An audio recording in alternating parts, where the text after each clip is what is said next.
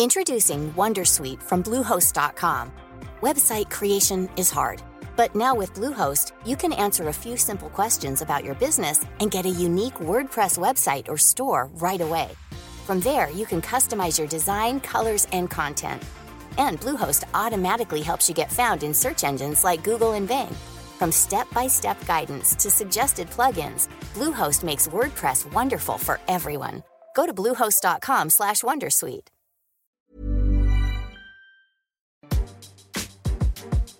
Hey everyone, John Heilemann here. I'm the host of Hell and High Water, a new podcast from The Recount and iHeartRadio. Today, however, I am the host of something a little different, a special bonus election podcast featuring the hosts of all three members of the Recount iHeart podcast family. That would be Jennifer Palmieri, hosts a podcast called Just Something About Her, and David Plouffe and Steve Schmidt, who are the co-hosts of another political podcast called Battleground. We have gathered here for the purposes of analyzing, discussing, picking apart, assessing, and hopefully explicating sort of important moment in American history, which is to say the election of a new president. The person in question, of course, is Joseph Robinette Biden Junior, who has just been declared president-elect. That moment we've all been waiting for over the course of the last day or so finally has arrived, with the networks deciding that enough of the vote is in that they feel comfortable calling the state of Pennsylvania for Biden. And together with uh, his victories in Michigan and Wisconsin, that puts him over the two hundred seventy electoral vote threshold.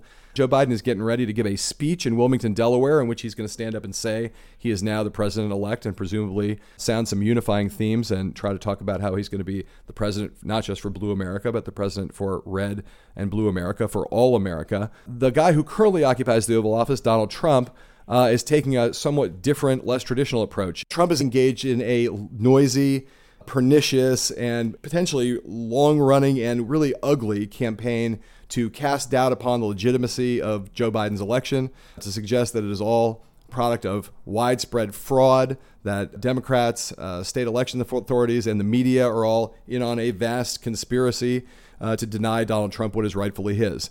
All of that, of course, is pure bullshit. There's no basis for it whatsoever. But Donald Trump has gotten up twice so far already at the White House and said exactly those things. One can expect that we're going to hear a lot of that in the days and weeks and months to come, between now, at least in January twentieth, when Donald Trump will, in fact, leave the Oval Office and will be replaced by Joe Biden. We sat down to record this podcast Thursday Uh, at a point when it was clear to all four of us that, in fact, Joe Biden would end up getting the two hundred seventy electoral votes. But when it wasn't so clear to the rest of the world, uh, and it hadn't certainly hadn't happened yet, and now it has, uh, which means that we are ready to push play. Sit back and try to enjoy yourself listening to this special super duper bonus deluxe election podcast from myself and my fellow Recount iHeart podcast family members, David Plouffe, Steve Schmidt, Jennifer Palmieri. Enjoy. It's Thursday at four thirty-four p.m. Eastern. I note that only because the situation currently is coming rapidly to a conclusion in this election at this moment, at this hour. But there are things that are still in play and in flux, and I think it's important for our listeners to know where we are. So first of all, how is everybody? How are we all holding up at this point? Doing great. Thanks, John. How are you? Good to see you all. Plouffe, how are you? Just waiting for the inevitable. Waiting for the inevitable. Palmieri. Palmieri's in Wilmington, Delaware. How are you, Palmieri? Are you at the Hotel DuPont, Jen? Yes. What's the mood in Wilmington? You're like the one who's on scene right now. People are legitimately excited. Uh, and it's like the Biden campaign said all said for the last two days they're confident, but now you can tell like they actually feel it. Like they actually feel. I heard somebody refer, not like a Biden person, but somebody refer to him as the, the president-elect today in the parking lot.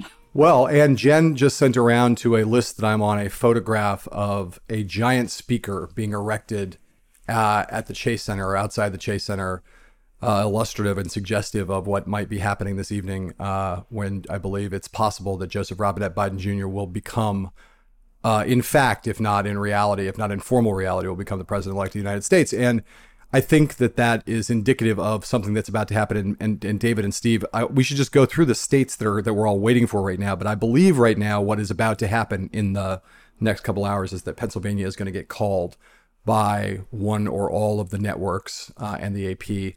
And at that moment, uh, Joe Biden will be at two seventy electoral votes, if my math is right. And that will be the moment where uh, Biden will feel free to stand up and say that he's the president-elect. So just talk us through why, David, Steve, you guys both, I mean, I, I've been saying to people today that on the basis of the votes coming in, it looks to me like Pennsylvania is not even going to really be close. But I'd like to hear from you guys about that question.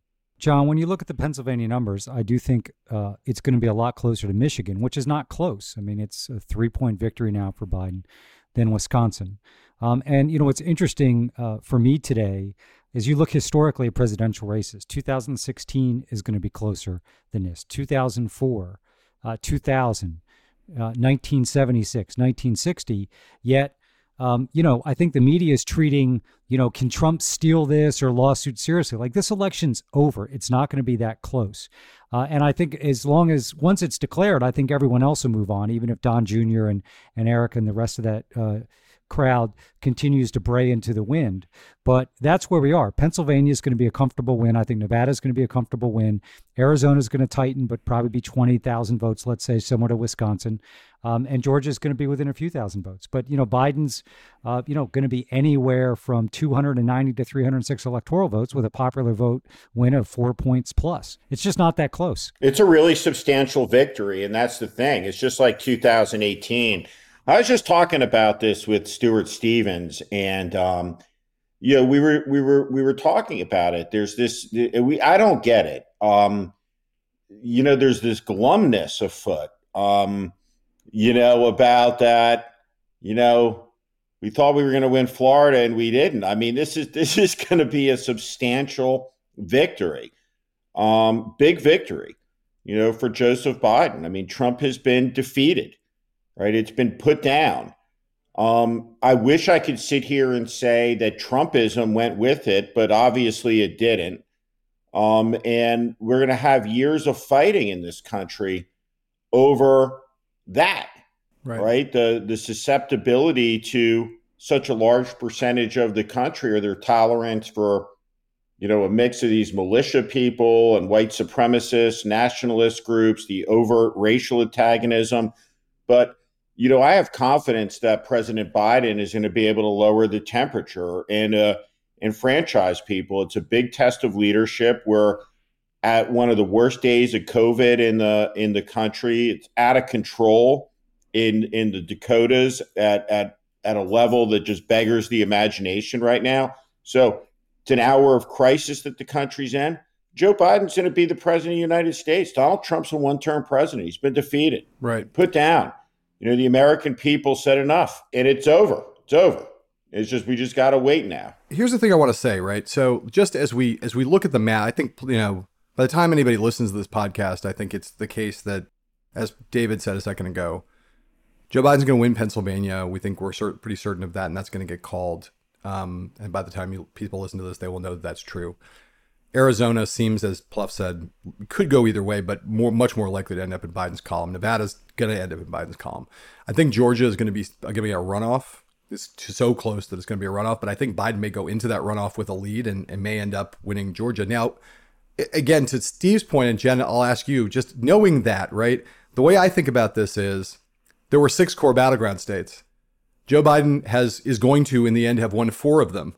The three blue wall states in Michigan, Wisconsin, Pennsylvania, and almost certainly Arizona. That's four out of six. North Carolina is going to end up with Trump. Florida is going to be with Trump. And then there's a chance that Joe Biden's going to add Georgia to the list, right? That's a pretty dominant victory in the battleground states. Trump will not have won a single Clinton state, not have expanded, not have won anything that he didn't win last time, and will have lost the, maybe four or five of those states. And Joe Biden will have won the most popular votes of any presidential nominee in the history of the country. So here's my question to you, Palmieri, because I think this is part of what's going on. There are two other things going on that are making people less than totally celebratory. Obviously, there are going to be people in, who are, I mean, I'm telling people that I think the race is over at this point, and people on my text message are saying they're in tears and they're incredibly excited. They're seeing pictures of the speakers going up and they're bursting into tears, right? And they need smelling salts. They're so excited, right? Because there's been a lot of tension these last few days for normal Democrats and normal Americans who want to get rid of Donald Trump. But there are two things that people worry about. One, they worry about this post-election period and whether Donald Trump, not with necessarily these lawsuits, but with other things, like what kind of mischief can he make between now and, and the inauguration? People are worried about that, and I think we, we should address it. And the other thing is, even if Trump makes no mischief or makes mischief that's easily handleable, people are stunned that after four years of Donald Trump in office and seeing this behavior that all four of us object to and have criticized and condemned vociferously, along with many of our colleagues for the last four years, that seventy million people in the country still voted for this motherfucker. And that, I think, has a lot of people going, wow, like, I'm glad we won, and I'm glad Joe Biden got all those popular votes, and I'm really yeah. glad he got enough electoral votes that he's going to end up in the Oval Office. But man, our country is still pretty fucked up. That's a big, big division in the country if seventy million people voted for Donald Trump. After seeing the way he governed for the last four years, after COVID, after all of this, it still was closer than many people can fathom. So I ask you, really starting with you, Jen, but all three of you, I'd like to hear what all, all three of you have to say about both of those issues. So I think that the post-election period is not going to be at the, the drama that Trump wants it to be. Their legal strategy appears to be nothing more sophisticated than we're going to take it to the Supreme Court, even though they have no path of of doing that. And in the end, any legitimate, talented, experienced Republican election lawyer does not want to be part of this, right? It's not going anywhere. And then I saw, you know, Mark Esper, the defense secretary, just let it be known to the press that he has prepared a letter of resignation. That, look at Steve's face, um, that seemed alarming. That seemed to suggest to me that Esper is doing a shot across the bow in case Trump has asked him to do something with the using the military, or already has asked him to do something using the military that he won't do. The military won't do that, right? They won't, they won't back Trump up in a way that's not legal. Um, but it does, like, what, what, it's only Thursday afternoon, but what's revealed to me is, wow, he really is just a paper tiger, right? Trump really is, I mean, the president of the United States has incredible power, but he's also, in when he goes up against his, the democracy, um, he's just one guy. And it, I don't feel like the aftermath is going to be as uh, tumultuous as I feared. Also, Uh, even Trump supporters aren't, re- you know, they're not taking to the streets. They're not in a way that we are concerned might happen. Um, again, it's only Thursday.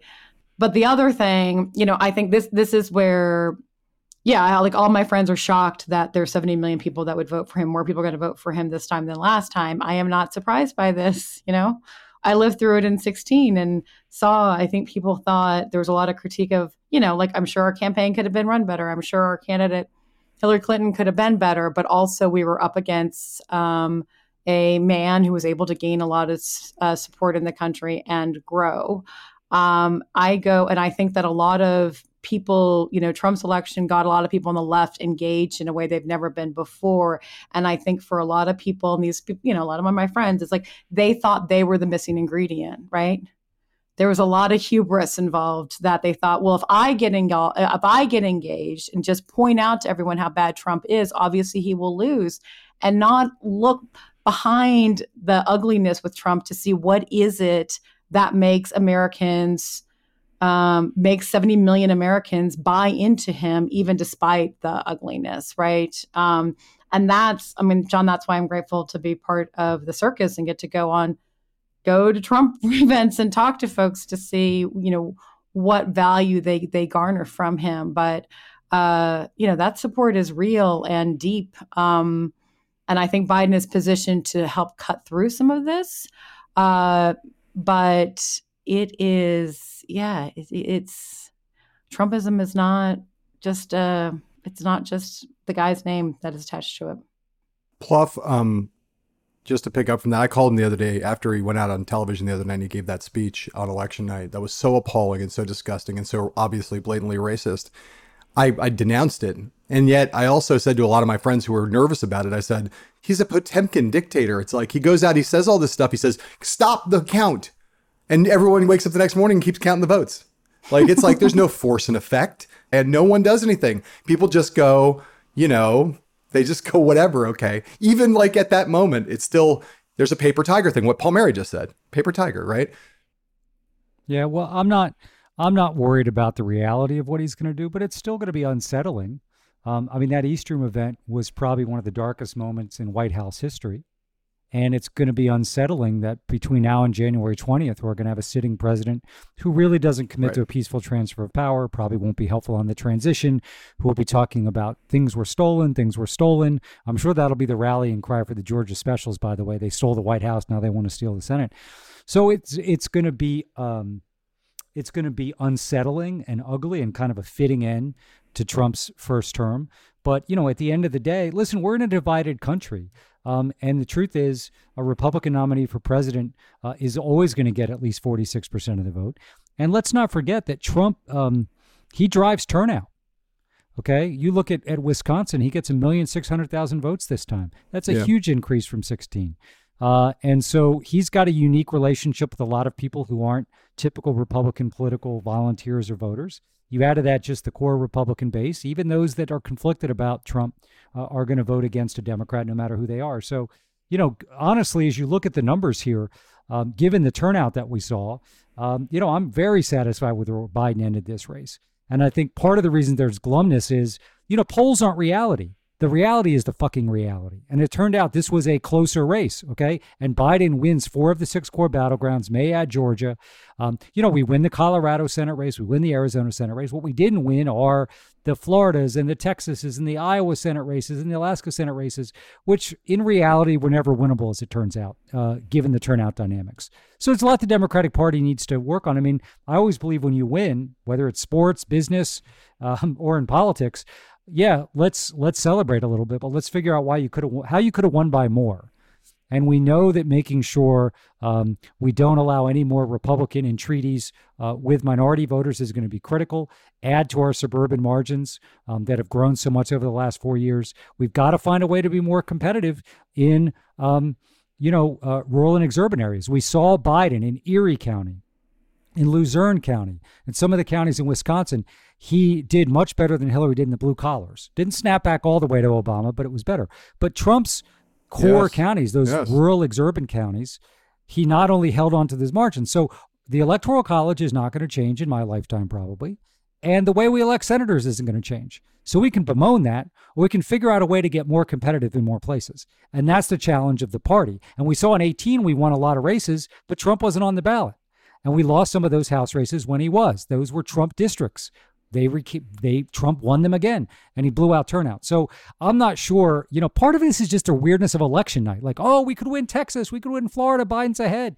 Like, if we had counted Pennsylvania, Michigan, and Wisconsin like we did those sure. states earlier, the early vote, I think the whole mentality would be different. But let's just deal with the reality here, which is Donald Trump is a one-term president.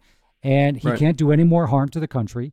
And this is one of the greatest moments in American well, I don't, history. I don't. I, I, when I asked my question, I asked. I'm going to ask it again to Steve in a slightly different way. Just hearing what you, you just said, I, I just want to be clear. I'm in no way dismissing the importance of the moment, as you guys know. I just I was the one who rattled off the the battleground state margin. So like I, right. I, you know, Joe Biden is going to have won a substantial victory and the most popular votes of any president in history. So that's a big fucking deal. And he'll, he'll that'll be the, the first line in his obituary, that he was elected president with the most raw votes of any presidential nominee in the history of the country. That's a big accomplishment for sure.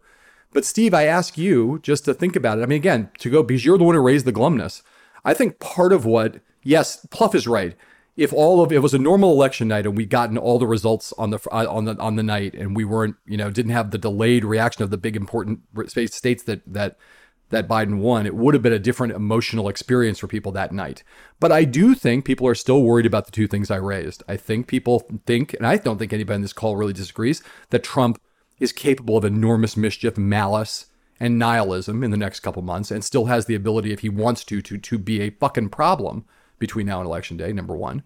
And number two, I do think that even if they had felt election night went better in the moment, there still would have been a moment where people went, you know, wow, like, we knew the country was divided, but we thought, you know, that some of like some, you know, there would have been some more red states or some like Trump's, they're just staggered by the by the turnout, and that he got more votes than he got last time. How can that be?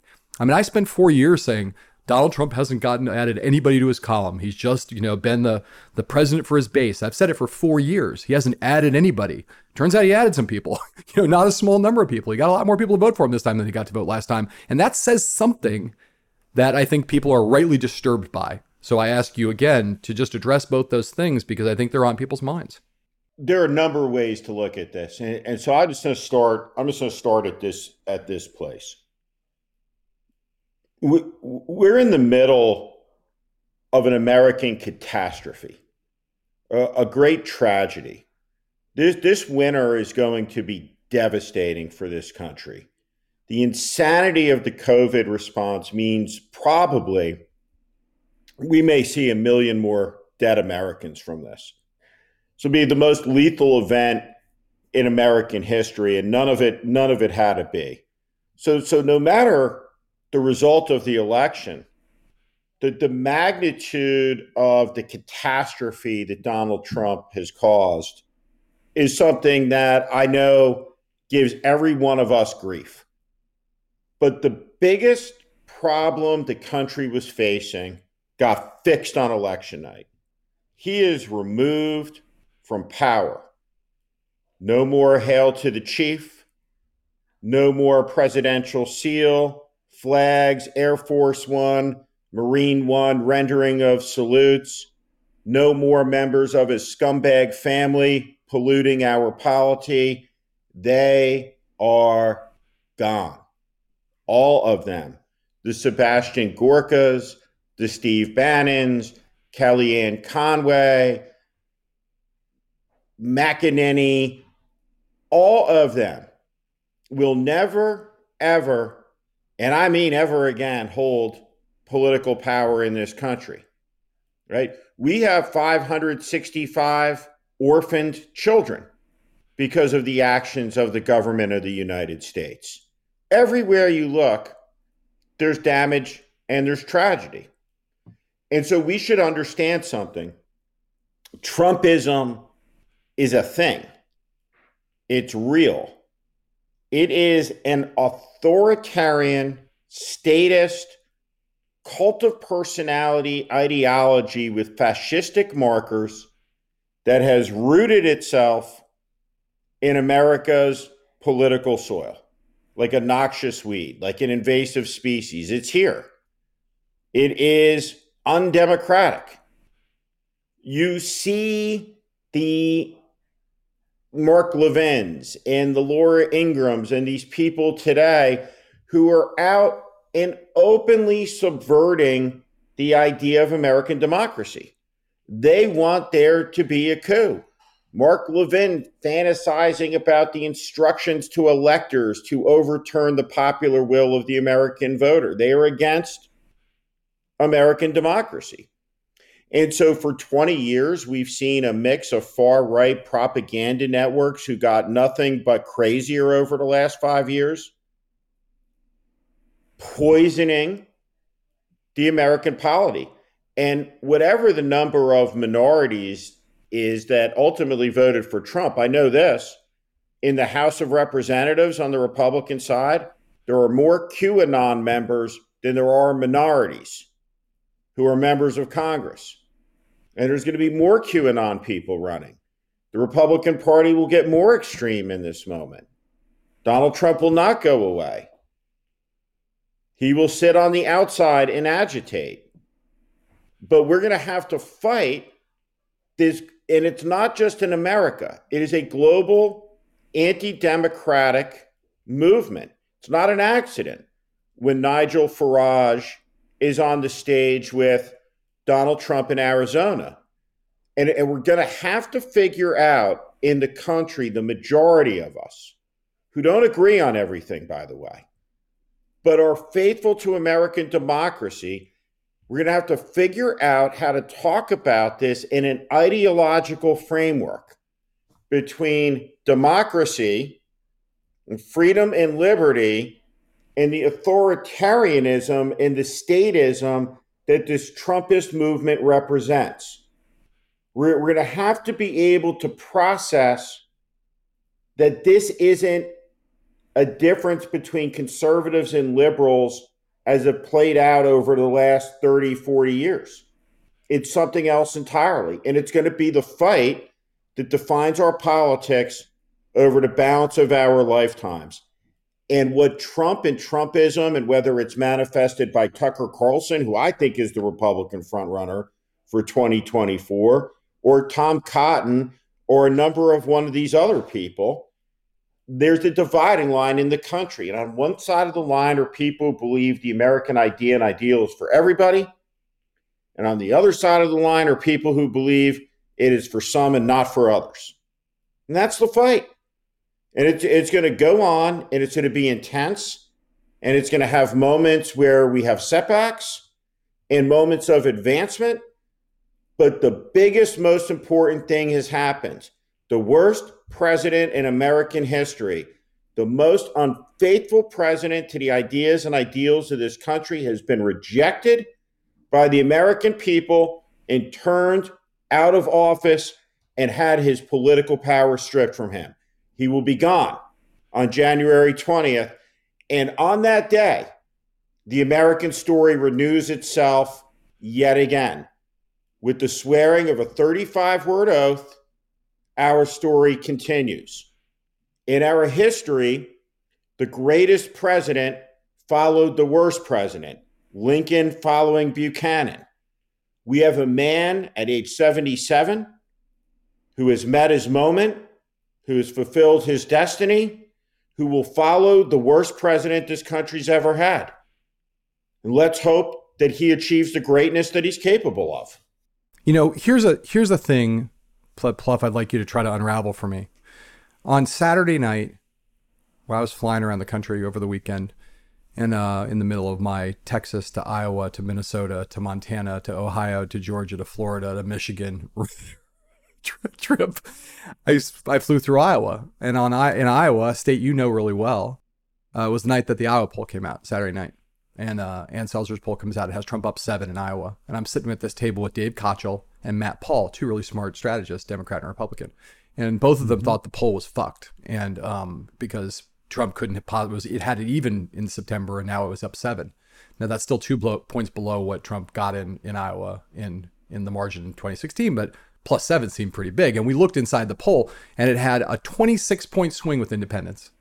Biden up twelve, uh, three couple months ago, to now Trump up fourteen. And we both, you know, we all said that can't be right. Like, some Republicans have come home. Dave Kochel worked for Joni Ernst and works for Kim Reynolds and sees a lot of fucking data. And he's like, no, Trump's up maybe three in Iowa. He's going to win Iowa. He's going to lose the country. He's up maybe three. He's not up seven. And this this twenty-six point swing with independents doesn't make sense. Republicans are coming home, but twenty-six point swing among independents. I said, well, what would explain it if it were true? And Kochel said, what explain the only thing that I can imagine explaining it is that you people, all you people who don't live in places like this, don't understand how desperate people are because of COVID. They are desperate and scared, and they are. Their their their jobs, their lives, their healthcare, their kids' school, everything. I've heard Schmidt go on and on about this, but everyone is just living this thing, and they are so bludgeoned and battered by this by this pandemic that they are, and they know people who've been sick, they know people have died, they know that what the science says, and they are so desperate they don't care, and they are actually buying what Trump is saying when he says we're. They are so desperate to hear the message that we're turning the corner, that they don't care about rationality. They don't care about what the med doctors say. They just want to hear someone say this is going to be over soon. And they are buying it. And they see him out there on the campaign trail, having gotten it himself and now doing five rallies a day. And they look at him and go, he's the living example. Maybe it is really over. Maybe we, maybe somehow this, we can all get through it if we're strong enough. And it's irrational. But that, if that twenty-six point swing is right, that's the only way to explain it. That's what's going on with those people. And on election night, Donald Trump won Iowa by seven points. And Ann Seltzer was right. So I ask you, so I ask you this, well, she was just, right. I'd like you to explain it yeah. to me, only because forget about Trump. I mean, the Trump part of it's interesting, but there's another part of it. As Schmidt just said, we're about to go into, but COVID is still the dominant fact of our lives going forward. And that says something, how people reacted in the country to how Trump has handled COVID, and it, the fact that it didn't just destroy his candidacy, and that some people did, I think, do what Kochel suggested, has meaning and implications for the next president going forward and for the country as it grapples with COVID and our politics in the age of COVID after Trump.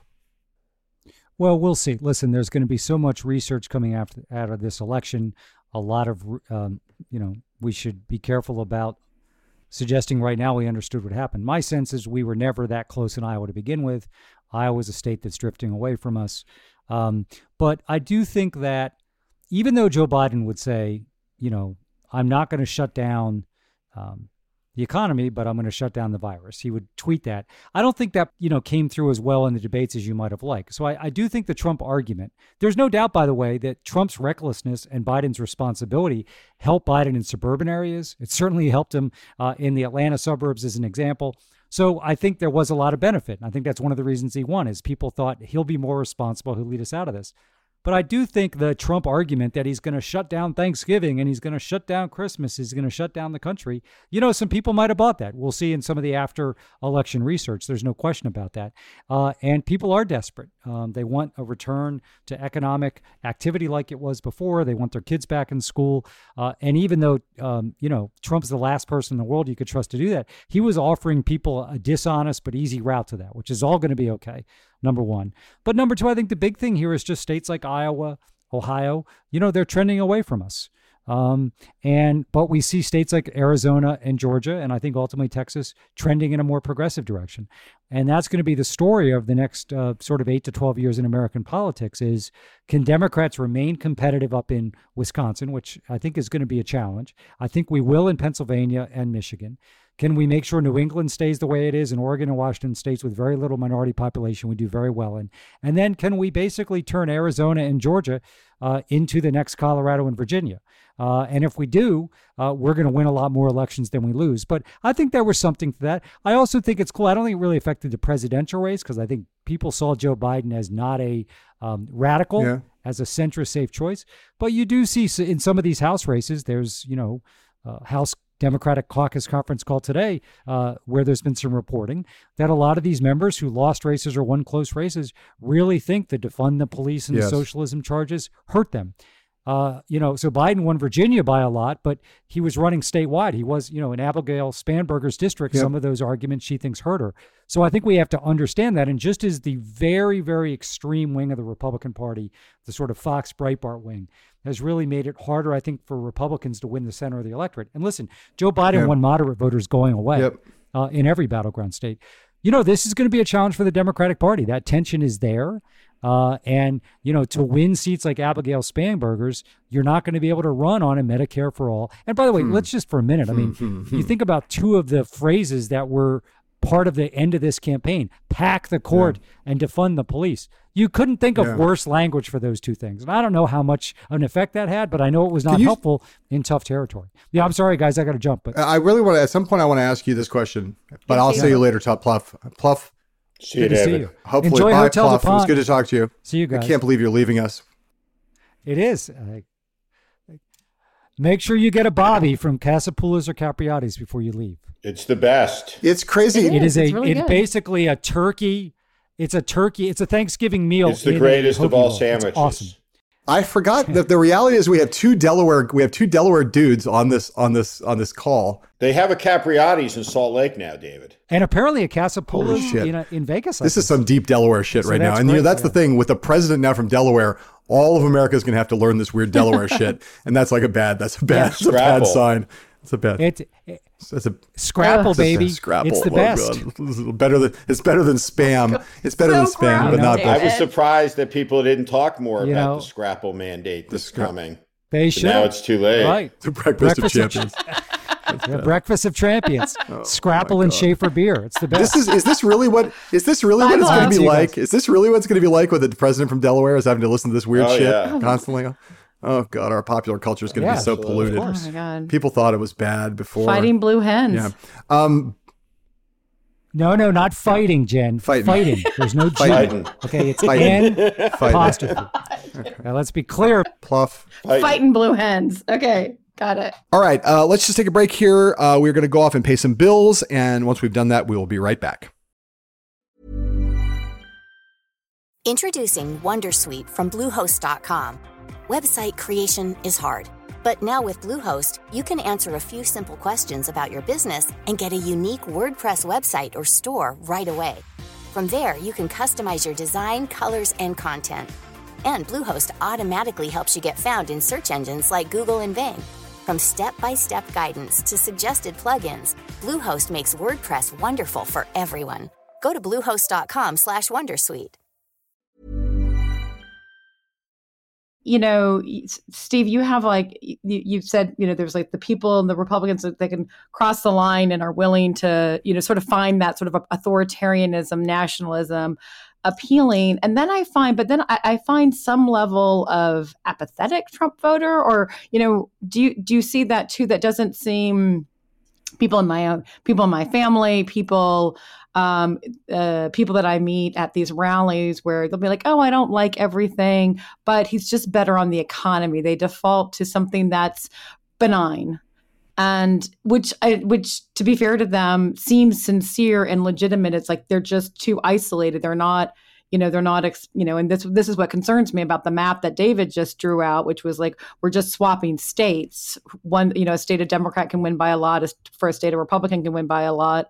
Um, you know, Iowa for Georgia, um, Wisconsin for Arizona, but there's no, uh, you know, there, there's nothing in the country coming together in that. You know, there's and and I'm, that's what I'm wondering is, you know, do everyone who vote for Trump or or, or are they are they making this choice to side, a conscious choice to side with the nationalists? That's what they need, or, you know, or is it more benign that that's something that Biden can and the rest of us can push off against? You know what I mean? No, I, I think there. You know, I think there is. I think that there's a lot of negative part, partisanship in the in the mix and.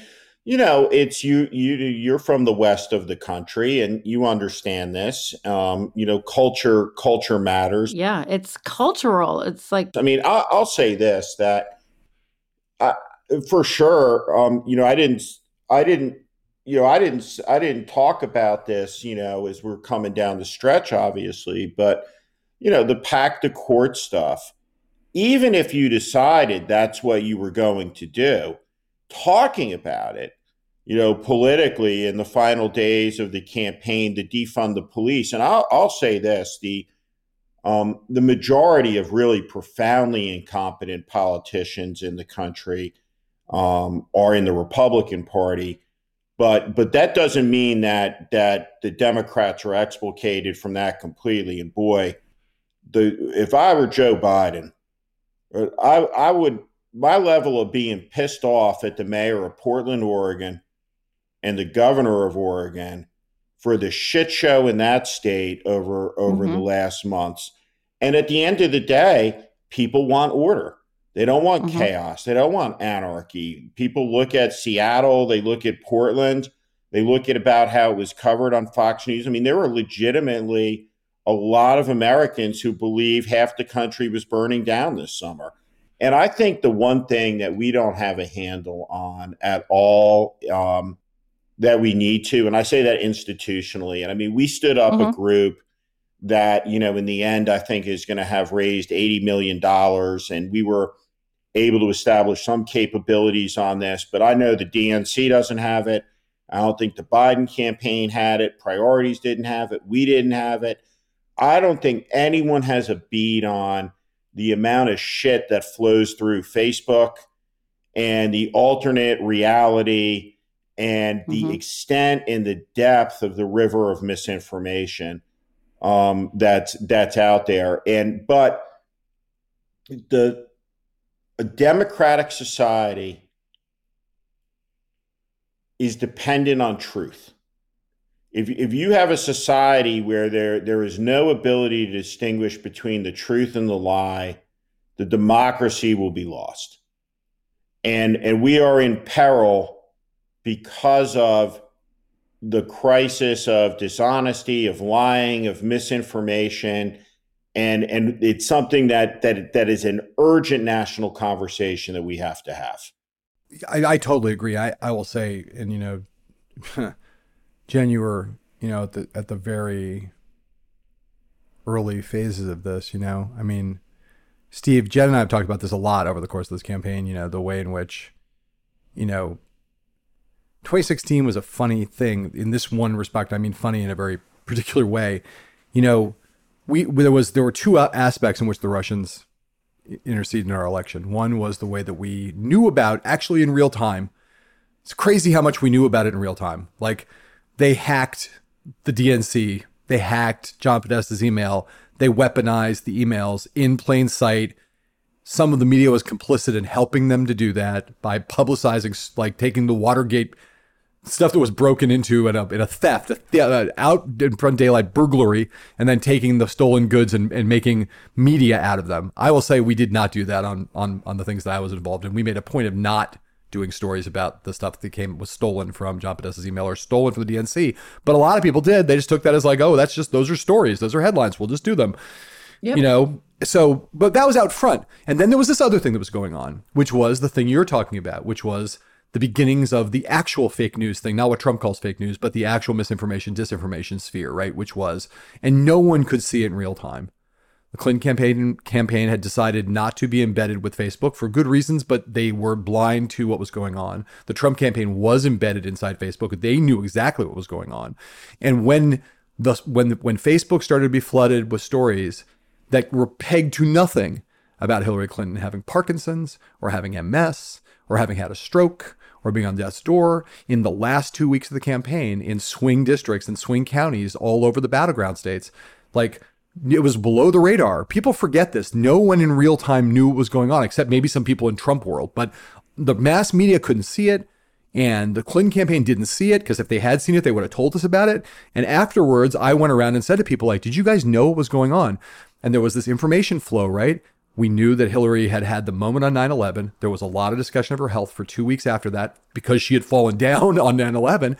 And then for no reason, at the end of the campaign, there was a ton of information flow, made up shit about Hillary's health in the last two weeks alongside the Comey letter that was happening in Michigan and Wisconsin and Pennsylvania and Ohio and other places. So that was the beginning of it. Like, and these guys on the Clinton campaign saw it through a glass darkly at that moment. And in the days afterwards, all of a sudden it's like, whoa, fuck, this was really happening. And I will say that in the last four years, and particularly in this last year, the platforms have done some stuff. You know, we see it now on Twitter. They're trying, they're policing it. This is a big controversial thing. Conservative America's pissed about it. Donald Trump's Twitter feed is being policed. Facebook has done some stuff. Twitter has done more stuff, but I think they've scratched the surface barely. And even if you take out that stuff, that's deliberate, deliberate misinformation and disinformation, there's the thing you're really talking about, which is the epistemic closure thing, which is where there's this whole bubble of people who live in this world of that the top five stories of the week are not the five stories that we are paying attention to. And the stories where they are the same stories that we're paying attention to, they are filled with lies and and and and, and, and intentional propaganda and misinformation. And I don't think, I think it is like the biggest thing that right now divides the country into how we don't understand what's going on over there and they don't understand what's going on over here. And we don't want to, and they don't want to. And people don't really have their arms around it at all. None of, nobody does. You guys at Lincoln are really sophisticated. You guys don't understand this. Nobody understands it. And man, it's the central thing in our society right now. It's the central thing. It's the thing that dis- that is at the core of the divide in the country. I have no idea how to fix it. I wouldn't even know how, where to begin to fixing it. But I do know that, like, It is the it's the biggest, most giant fact in American life right now that no one has a fucking clue about. Like, there's nothing this big that no one that people understand this poorly, and it's it, it's enormous. Anyway, Palmieri, I, I I'll get off my soap, my soapbox, but I do think it's true. Yeah. Like most big things in American life, we have a lot of different opinions about. We thought, you know, people have like at least thirty percent or fifty percent of overlapping information. This is a giant thing that even the smartest the people we all know time. don't understand at all. Like, don't understand it. Yeah, it's, when there's not any gates to people being heard, how do you con- how do you control for truth? Like, that's like it's not people. People say, "Oh, it's a big question for politics." It's like the question of our time. It's the internet gave everyone a platform, so all these voices that had never been heard before have a place to be heard, and that is largely empowering. But then, it, what it unleashes is this question. I think sports is a good place to start. I'm not joking. That's what I do in my own life. You know, like. I really try to spend, I mean, both you all know this, I, I spent a lot of time in Montana. I spend time, you know, my, my, the town that I live in is a, is a, is a Trump town. I like really try to be, and I've spent more time in my birth state of Mississippi and try to just, con, you know, just connect with people that I don't agree with on things that can be unifying. You know, sports is a place, to, I mean, we have no idea how to fix the problem. So start somewhere, start someplace outside of politics where people can at least see each other as a, um, as humans and not as a, you know, a political brand. Um, and it sounds like a small place to start, but it is a place to start. It's what I do. I don't know. It's what I do. I've definitely lived differently now. But let me ask after the, let me, sixteen. Let me ask you both this question though, just to, to make really concretize this and bring it back to the election, because that was a little bit we went off on like that's a little bit of a like boy that's a big question, big thing for the future. Right now, right now as we sit here, Newt Gingrich, Newt Gingrich, former Speaker of the House, has a tweet. It is increasingly clear that Wisconsin, Michigan, Pennsylvania are all being stolen by Democrats, and the research is almost certainly going to oh, yield Christ. far more votes stolen than Biden's current margins. That's a tweet from the former Speaker of the House, yeah. Newt Gingrich. So, wait, wait, so wait, just wait, wait, asshole... wait, wait, wait, wait, wait, wait, just wait. Don Donald Donald Trump Junior tweeted, "You didn't see all of these games, statistical impossibilities, and magic ballots in twenty sixteen because the Democrats figured they had it in the bag and wouldn't have to break out all the stops." Trump campaign manager Bill Stepien, on a campaign call, quote, "The Democrats are lying, cheating, and stealing. It's happening all over this country." Rudy Giuliani, same thing, right? Okay, now, Steve, I know you're going to explode, I, I, but I want you to, I want to tie this to the specific thing you just talked about. And this is where I want to come back to my question about the danger of the next three months. I'm not hyper paranoid about this. I think I'm pretty clear-eyed about it, and that I, I get that the, the institutional structure went on after he said, stop the counting, the counting kept going, and we're all good. But the reality is, they right now, after the networks and the A P come out and declare Joe Biden the president-elect, they are not going to stop. And their litigation strategy may fail because the courts will say these are ridiculous, meritless lawsuits, fuck you. But that, this is a communication strategy. The Biden campaign today said, these are not, that Bob Bauer said, these are not real lawsuits. They're not on the merits. They are just a communication strategy, to which I say, well, that's good, in the sense that there are meritless lawsuits who aren't going to aren't going to be able to steal the election for Joe Biden. But as a communication strategy, they're reinforcing the thing we were just talking about, which is forty million people who are going to think this election was stolen.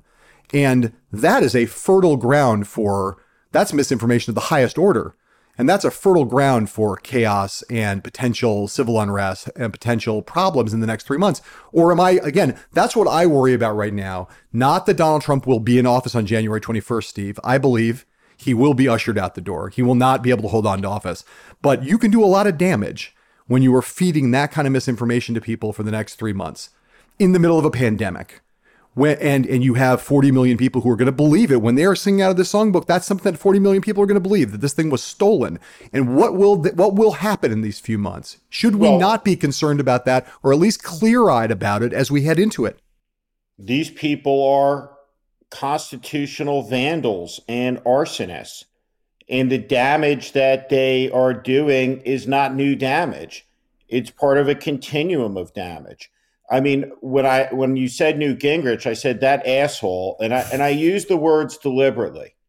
Is there is there anybody who's not named Trump who has been more of a pernicious force in American life than Newton Leroy Gingrich?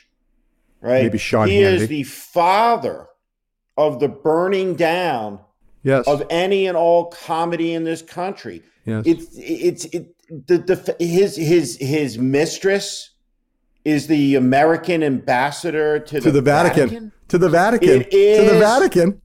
Disgusting. These people, his his grift for yeah. thirty years, Gingrich Incorporated. Yeah. His his lust for power, and, and his propensity, like his grubby little claws grabbing at the money. Same with Giuliani. Same with all of these people. They need to be expurgated from American life forever. And we should understand that what they're doing, it is unpardonable. It is the definition of sedition. Right. And I just like want to share something. You know, I've I've I've I've been involved in this sequence of events. Mm. And I've been on two sides of a presidential campaign. Won one, lost one. Yeah. Let me talk about the one we lost. We this knew must we feel were going good. to lose. Must it. feel good to be on the winning side of this one. I'm not being sarcastic. I mean, really, it's, it must be. A, it must it's be a, that he's out and we played any type of small yeah. role in this is. Makes me happy. Yeah, you but, look happy today. But I used my phone to call David Plouffe. And I said, congratulations. In two thousand eight, you're talking about. In two thousand eight. And he said, thank you. And I said, I have Senator McCain for the president-elect. And David handed the phone to Barack Obama, and I said, "Congratulations, Mister President-elect. I have Senator McCain for you, sir." And I handed the phone to John McCain, and John McCain said, "Barack." He said, "Yes." He said, "Mister President-elect, congratulations." This is the miracle of the country. When when George the Third asked what Washington would do, and he was told that he would go home to Virginia, he said he would be the greatest man of that in, or any age. He's the first human being in two thousand years of history to voluntarily walk away from power. But the first president who matters in this story is John Adams, who loses an election that goes to the House of Representatives, but walks away from power. In a democracy, one side must be willing to accept the judgment of the people and the legitimacy of the victory of the opponent with the belief we'll get you next time. What, what they're doing here is horrible. It is an assault on the history, the traditions, the ideas, the ideals of American democracy. And forevermore, at least thirty percent of the country will believe the election result was illegitimate, that Trump was the victim of a stab in the back. The stab in the back theory over time will take on its anti-Semitic overtones and its racial overtones, the great conspiracy. And it used to be, when you ran for president, Republican candidate would go up to Manchester and give a speech to establish their conservative bona fides, and Democratic candidate would go somewhere and establish their progressive ones. Every one of these Republican candidates is going to go forth into this next election cycle in twenty-four, which will start very, very early. And their first task will be to establish their conspiracy theory bona fides, to give life to the idea that this was a giant fraud, that it was a giant fraud, and nothing could be further from the truth. But the thing about it is, is that democracy, America's democracy, like, like, like air and water are necessary for organic life. Faith and belief are necessary for democracies to live, for them to breathe. Faith and belief in legitimacy of the system. There's nothing worse you could do, including even the negligence and malfeasance that has led to thus far a quarter million dead Americans. There is no greater sin for an American leader, no greater outrage for an American president to commit against everything that he's already done than what's happening right now. The subversion of the sovereign will of the American people in getting to decide who leads us. An unpardonable sin. Okay, we are going to take a short break, so stick around and we'll be right back. Welcome back to the Recount special bonus election episode. I am John Heilemann here with Jennifer Palmieri and Steve Schmidt. Debbie Dingell told me a story this morning uh, about Joe Biden going to see her husband uh, when he went to the intensive care uh, and they thought he was going to die. And Joe Biden went and visited him in intensive care and and uh, and told him that he was not done yet on this earth, and that she continues to believe that her husband lived for four more years after his meeting with Joe, after Joe Biden went to see him in, in the E R or in, in I C U. Um, we were sitting out on this in this park in Michigan um, this morning in the very cold. It was nice to see her. I love Debbie. And we were having this conversation about like how to explain what happened and um, why Biden had won Michigan when what was the difference between sixteen and twenty, and and then what, you know, why her view that Biden was just the right person, to Steve's point earlier today about the man meeting the moment, why why this seventy-seven-year-old man was in fact the right man at this moment to try to deal with this deep division in the country. I'm uh, not as I'm not I'm just very pessimistic about the amount of division there is, but her story about about story that a lot of people who know Joe Biden have stories like this, but this story about her, she loved her husband so much and she loves Joe Biden so much, even though she got in trouble with the campaign at the end when she said that Michigan was tightening and they all got mad at her again after she made your campaign, Jen, bad, mad back in twenty sixteen when she said that Hillary was going to lose Michigan. So Debbie's great because she's both a loyal partisan Democrat and also a truth teller. And um, she told this story about, again, about Biden and, and John Dingell, her husband. And, and it made me tear up in the park. Um, and you know how hard that is to make me do, Jen. And then Steve did it just now on the, Steve just did it just now with me on the, on the, on the Zoom. And I've never, uh, Steve's hard to make me tear up twice in one day. And have one of the people that makes me tear up be Steve Schmidt. That's fucked up. But I ask you, someone who tears up all the time, all the time, all the time, waterworks, as you sit there in Delaware, I just want to, I'm going to open the floor to you to, to just speak of this, right? You know, this man mm-hmm. who ran for president twice, this man who people did not take seriously in twenty sixteen, did not think yep. could win the Republican nomination, then did not, really did not think could win the presidency, who won. And your boss lost. And there's a lot of reasons for that. And it's not, we're not going to go back and dig through all of them. I just want to think about this in, your, in the context of you. You know, we have now, you know, Hillary fought a good fight. There's no one who can take away from the fact that she fought. She fought hard and then she lost. And again, there's lots of reasons for that. But in the end, Donald Trump was president for four years. And now it's almost over. Um, yeah. And you lived it on the inside four years ago, and then you lived it not on the not on the outside, but, you know, someone following it for the last year with our show and the last thirteen weeks very closely when a lot of other people weren't out in the middle of COVIDified America. You've been out there watching this thing up close. You've been with watching your friends on the Biden campaign try to fight this fight. You've been at Trump rallies. You've been, you know, in red states, blue states, purple states. Um, having a very emotional experience in this. And I say that with great, you know, love and sympathy. You know how much I love you and how much sympathetic I am. Just watch you go through this. And I've often tried to crack open your head and understand and see how you're processing it. You know, the fight that you, that your boss barely lost. And then yeah. this, this other guy who you've known for a long time in politics, Joe Biden, and a lot of people you've known for a long time in politics, getting to have this victory that Steve just described and David just described and I just described is obviously a huge important thing for the country, this this victory for Joe Biden. So I just want, I'm literally, I'm, I'm laying, saying all those things yeah. just to create the context to say, I just wonder what you're, I mean, I know a lot of things you've been thinking about this because we talk almost every day, but like, I just want to, as we sit here now, maybe hours away from Joe Biden getting the call, you know, where the call, the network call, the, the, the, Not the formal, uh, not the formal. He won't be the formal president-elect until the uh, until the Electoral College, a month from now, steps forward and does its work. But mm-hmm. you know, he will be, a, for all intents and purposes, the president-elect potentially within a few minutes, a few hours, right? Just talk to me yeah. about about your journey and how you're feeling right now and what you're thinking right now and how you're processing all of this against the backdrop that I just laid out.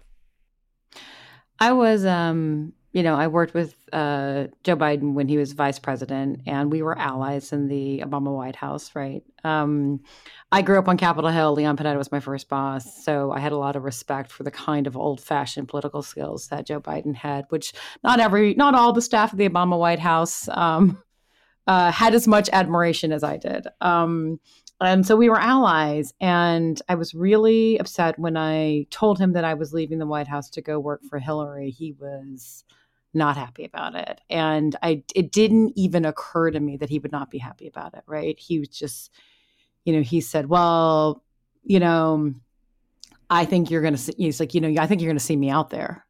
And I was like, what do you, what do you mean? And he's like, well, I, I, I just may run. I think you're, and this is in March of twenty fifteen, right? And it had not even occurred to me that Joe Biden might still want to run for president or have a reason to have something more to contribute, right? And he was, and I was like, well, that's what he's mad about, right? He's mad that I didn't even see it, um, that I didn't even see that he would, that he might want that. Um, but I thought he was, you know, I thought he was done. I thought his role in American, you know, in history was to be the transitional figure, sort of the older white man that, that was, you know, older than the first black president and sort of his partner and made him palatable to all of America. Um, And I thought that was enough and that was it. And I loved him and had a lot of respect for him. But I also thought his sort of old-fashioned political skills, their time was past. And, you know, I will always be um, you know, obviously it's like none of these things exist in a vacuum or zero sum, right? Like, I obviously wish Hillary had won four years ago, but there's not, there is some good that came out of her loss. There is some awakening that happened with women. There is an awakening. And I think some of the awakenings about gender and race would not have happened if she had not, if Trump had not won. Um, it still kills me to hear her say things like, I was born to take on the pandemic. I could have, you know, the things she'll never get the chance to do. But they're just, I just, I really, it, it is so reassuring to me that his old-fashioned political skills can matter in a time like this, that he wasn't done, that America can take some of its past with it, with it into the future in the form of Joe Biden. Um, that I find very comforting and reassuring in a country that's changing as fast as it is. And there's just not a better man, right, that um, that this could happen for. Um that this could happen to, and for um, the Democratic primary was unlike anything I'd ever seen. He came in fifth, fourth in Iowa, fifth in New Hampshire. I thought he was dead. I couldn't think, I didn't, couldn't imagine a way he came back. And it was like the American people bestowed upon him that responsibility to be the Democratic nominee. We believe you are the guy to get rid of this man. We believe it's you. And he just, they sort of, you know, it was, it was the nomination was more bestowed upon him than fought for. And, you know, he's been that vessel of hope, comfort, empathy, healing. Uh, and I, you know, it's reassuring to me to see the democracy that worked the way it did, record-setting votes, votes being counted in a, you know, Trump's trying to mess with it, but it's in a open way. It's, you can track your ballot. We're seeing it all happen in real time. It's happening relatively uh, quickly, and it's happening relatively peacefully. And I just thought that, you know, John, I've told you before, like, I thought maybe democracy died on November eighth, twenty sixteen, and all we were living through was like the after effects, right? The afterburn.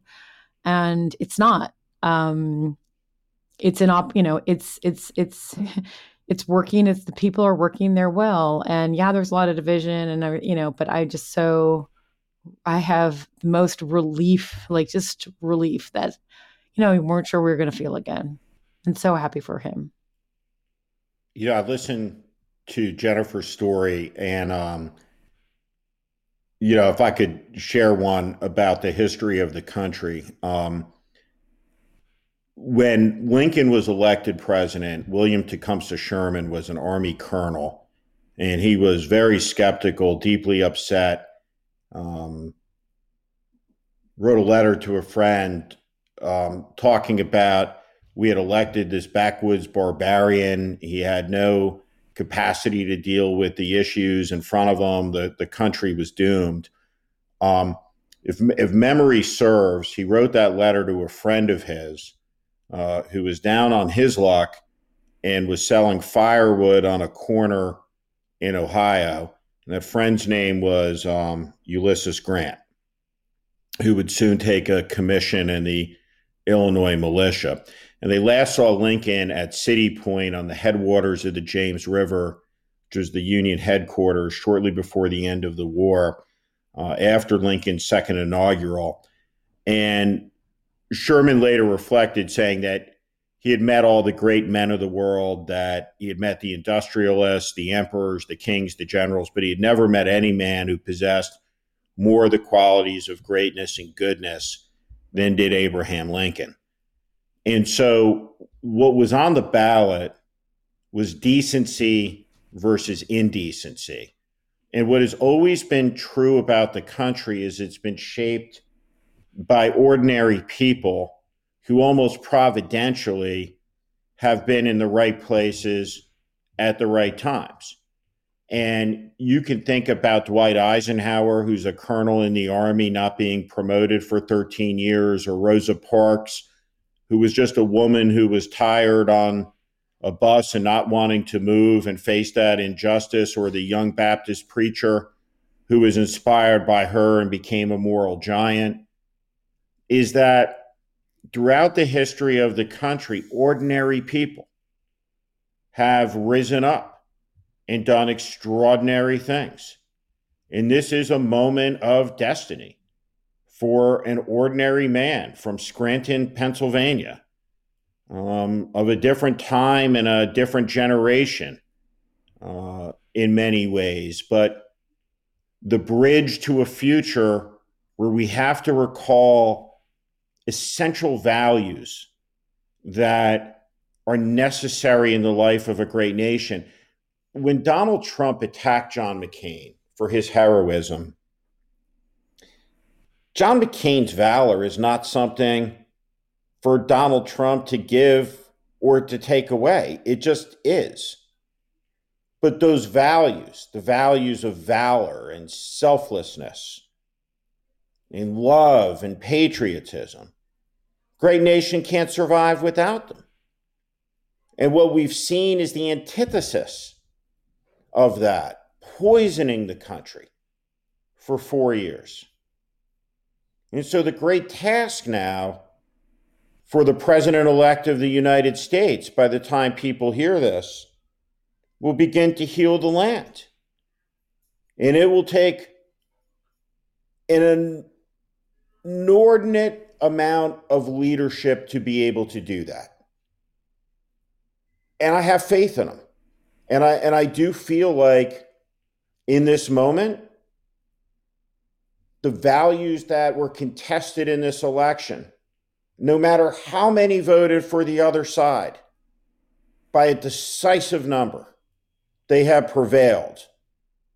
And the good guys have a toehold to fight from for all of the things that should unite all of us and that are our legacy and our inheritance that have been handed to us through great struggle and great sacrifice. And that we should, after these four years, all of us have a much greater appreciation for the greatness of that gift, but also for the fragility of it and our obligation to take better care of it. And one and one more thing, a greater sense of appreciation about to be bestowed on this land for the greatness and the goodness of Scrapple. Absolutely. And Capriotti's. All of those good Delaware things. A lot of people have talked about, and this is going to end now, right? The primacy yeah. of California yeah. in writing the culture of the country. Yeah. Now, yeah. as Delaware becomes the cultural capital of America, capital of America, as it drives change, as it drives mm-hmm. yeah. fashion trends, yeah. the culinary trends, fashion trends, all, all of the trends, everything.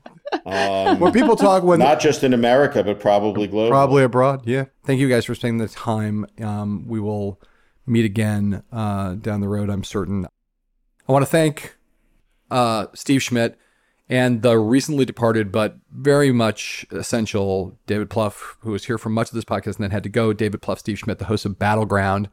Jennifer Palmieri, the host of There's Just Something About Her. I'm John Heilemann, the host of Hell and High Water. We, the Recount podcast family, look forward to seeing you in our respective spaces next week. Sayonara. All right, everybody. Thanks so much for joining us here on the first ever Recount special bonus supercalifragilisticexpialidocious politics election episode. I am glad to have had you here, and I am super thankful to Jen Palmieri, Steve Schmidt, and David Plouffe for taking time on this very, very busy and very, very historic day to debrief and tell some incredible stories and add their brilliance and their analysis to the listening public.